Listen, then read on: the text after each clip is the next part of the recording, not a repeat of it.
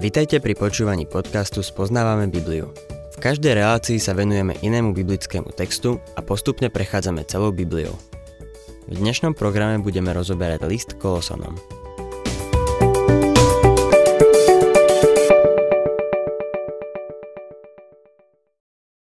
Milí poslucháči, vrátime sa späť k tretej kapitole Kolosanom. Ako sme si povedali, prvé dve kapitoly boli doktrinálne a tretia a štvrtá sú praktické.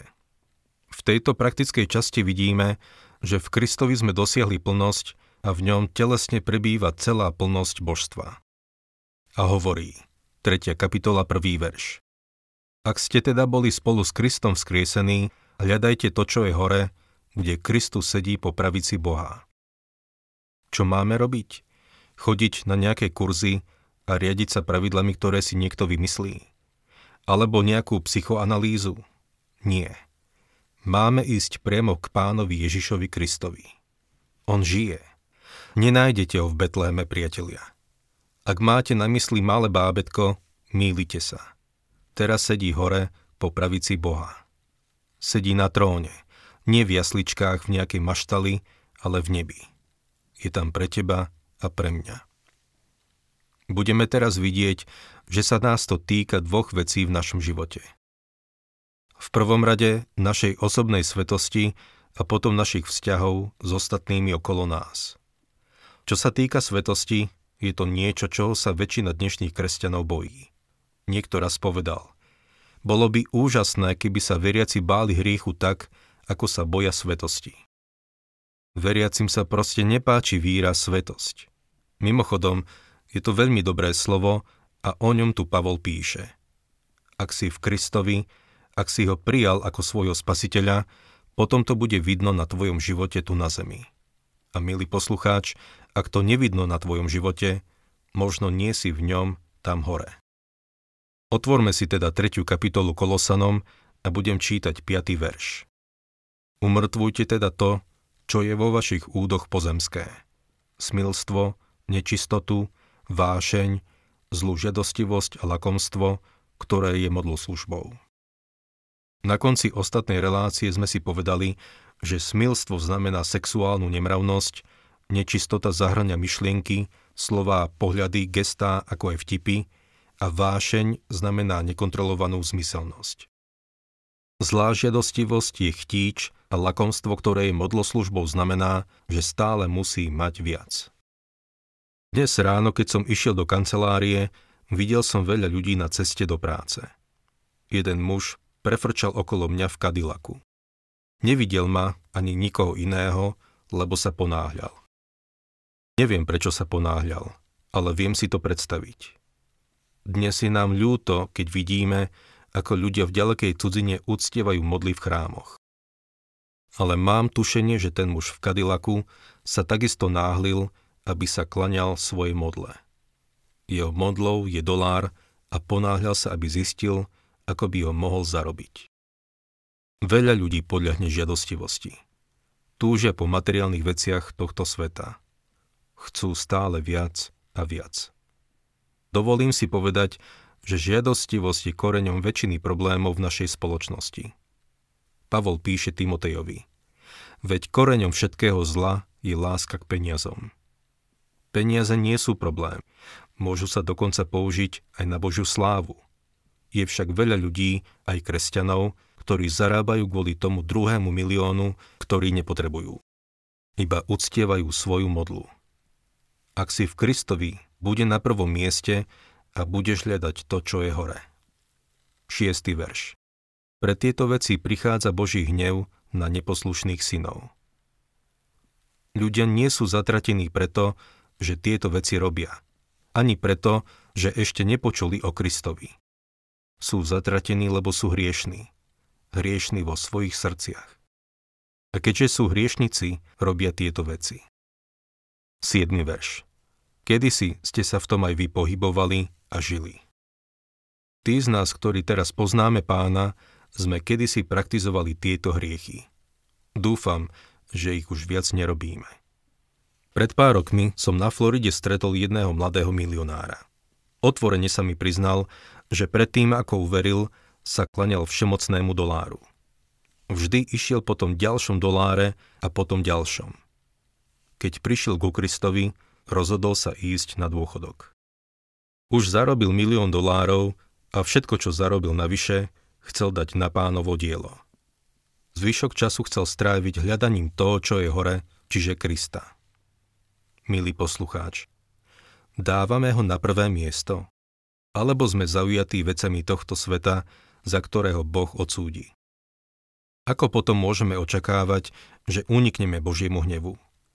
Ak si v Kristovi, hľadaj to, čo je hore a zistíš, že sa nebudeš zaoberať vecami tohto sveta. 8. verš Teraz však aj vy zhoďte zo seba všetko. Hnev, rozhorčenie, zlobu, rúhanie, necudné reči zo svojich úst. Toto sú zlozvyky, ktoré musíme zo seba zhodiť ako oblečenie. Pavol hovorí, že sa máme zbaviť týchto starých praktík ako špinavého hnusného oblečenia. Nie do špinavej bielizne, ale preč do koša. Zhodte zo seba všetko. Prvá vec je hnev. Spravodlivý hnev má svoje miesto. Pán Ježiš sa hneval na farizejov pre tvrdosť ich srdca. Takýto hnev nie je hriech. Problém je, keď sa hneváme kvôli nesprávnym veciam. Hnev môže prerásť do rozhorčenia, čo je duch neodpustenia. Zloba, niekto raz povedal, je stuhnutý hnev. Je to dlho pestovaný hnev. Je to hnev, ktorý hľadá odplatu a pomstu. Pavol hovorí, že kresťan by ju mal zhodiť zo seba ako staré špinavé a hnusné oblečenie. Takéto správanie nereprezentuje Krista. Rúhanie môže byť dvojaké. Môže byť proti Bohu a môže byť proti človeku. To prvé rúhanie je hanobením Boha. Nie je to len to, keď berieme Božie meno nadarmo, ale keď ho nehodne reprezentujeme, keď ho nenávidíme. Dostal som list od jednej pani, v ktorom mi písala, ako je zomrelo trojročné dieťa a ako kvôli tomu nenávidela Boha. Potom sa stretla s príbehom o smrti nášho dieťaťa a prišla k pánovi. Uvedomila si, že predtým bola len cirkevníčkou, členkou cirkvy, ale nebola naozaj znovu zrodená. Nenávidieť Boha za niečo, čo sa stalo, je v skutočnosti rúhanie. Vedeli ste o tom, že rúhanie môže byť aj proti druhému kresťanovi, keď o ňom povieme niečo, čo nie je pravda? Pamätám si, ako raz jeden kresťan povedal o inom kresťanovi s odlišnou teológiou, že je od satana. Keď povieme takéto nepravdivé veci o Božích deťoch, je to rúhanie. A ďalej čítame necudné reči zo svojich úst. To je nevhodný prejav, ktorý zahrňa hanlivé ako aj opzlé slova. Nechce sa mi veriť, že by sa takémuto niečomu venovali kresťania, ale počul som, že existujú malé skupinky, kde si rozprávajú neslušné vtipy. Niektorí kresťania nadávajú, Počul som vlastne aj o kresťanských vodcoch, ktorí to robia. Som presvedčený o tom, že nemôžeš tak žiť, ak si Božie dieťa. Toto všetko musíme zo seba zhodiť. Pokračujme ďalej, 9. verš.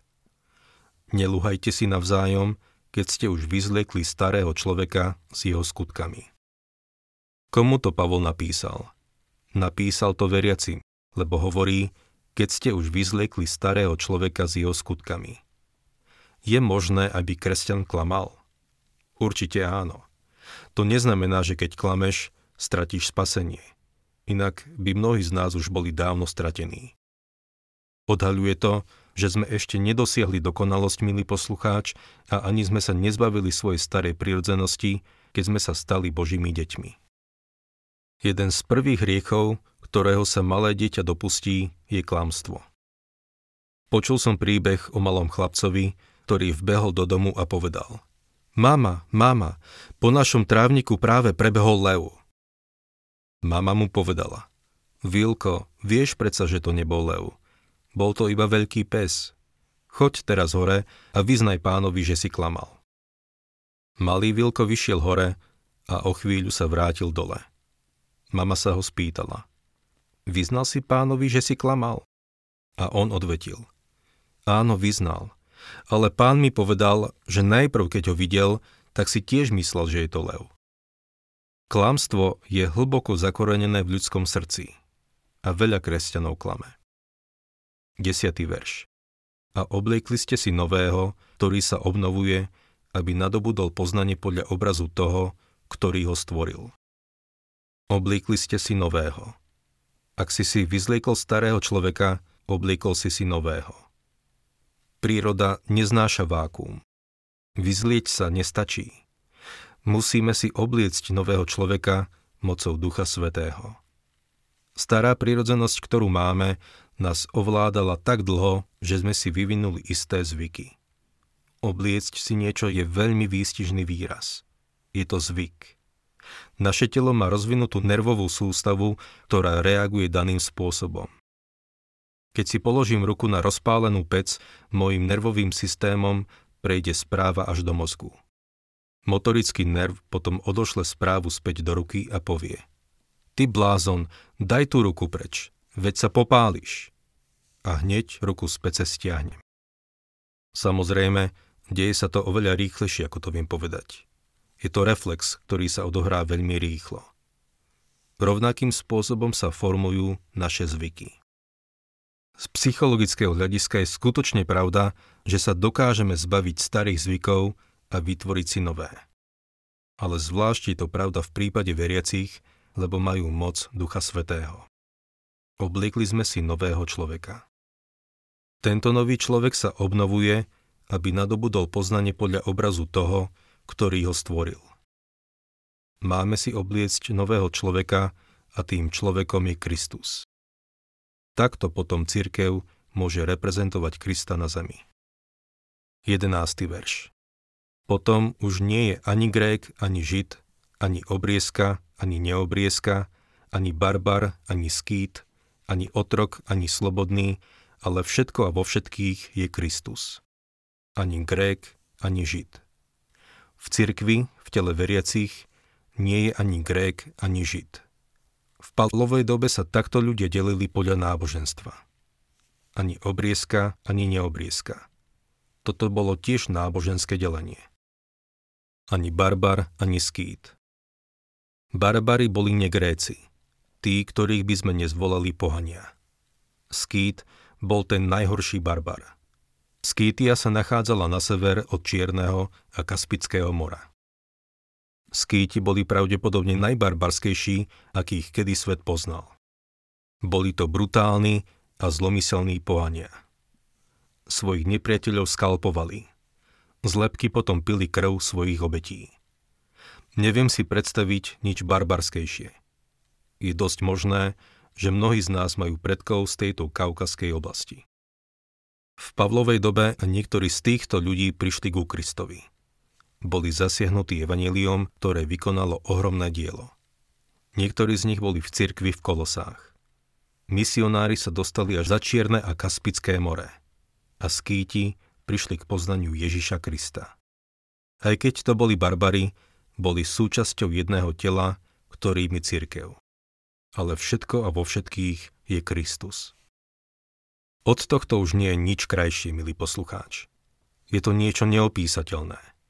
Kristus je katalizátor, ktorý spája jednotlivcov a rozdelené skupiny. V ňom sa stávajú jedným. Katalizátor je látka, ktorá spája navzájom sa odpodzujúce prvky do novej zlúčeniny. Presne to robí Kristus. V ňom sme sa stali jedným. 12. verš. Ako vyvolený Boží, svetý a milovaný, oblečte si milosrdný súcit, dobrotivosť, pokoru, miernosť, trpezlivosť. Ako vyvolený Boží. Veľa sa diskutuje o vyvolení. Pravda je taká, že ak si uveril v Krista a obliekol si si nového človeka, si jedným z vyvolených. Inak to neviem povedať. Ak tieto veci sú súčasťou tvojho života, patríš medzi vyvolených. Nebudem o tom viac polemizovať, ale si vyvolený. V budúcej relácii sa budeme tým bližšie zaoberať. Čo si ako veriaci máme obliecť? Na budúce si pozrieme tú najnovšiu módu, ktorú kresťania nosia.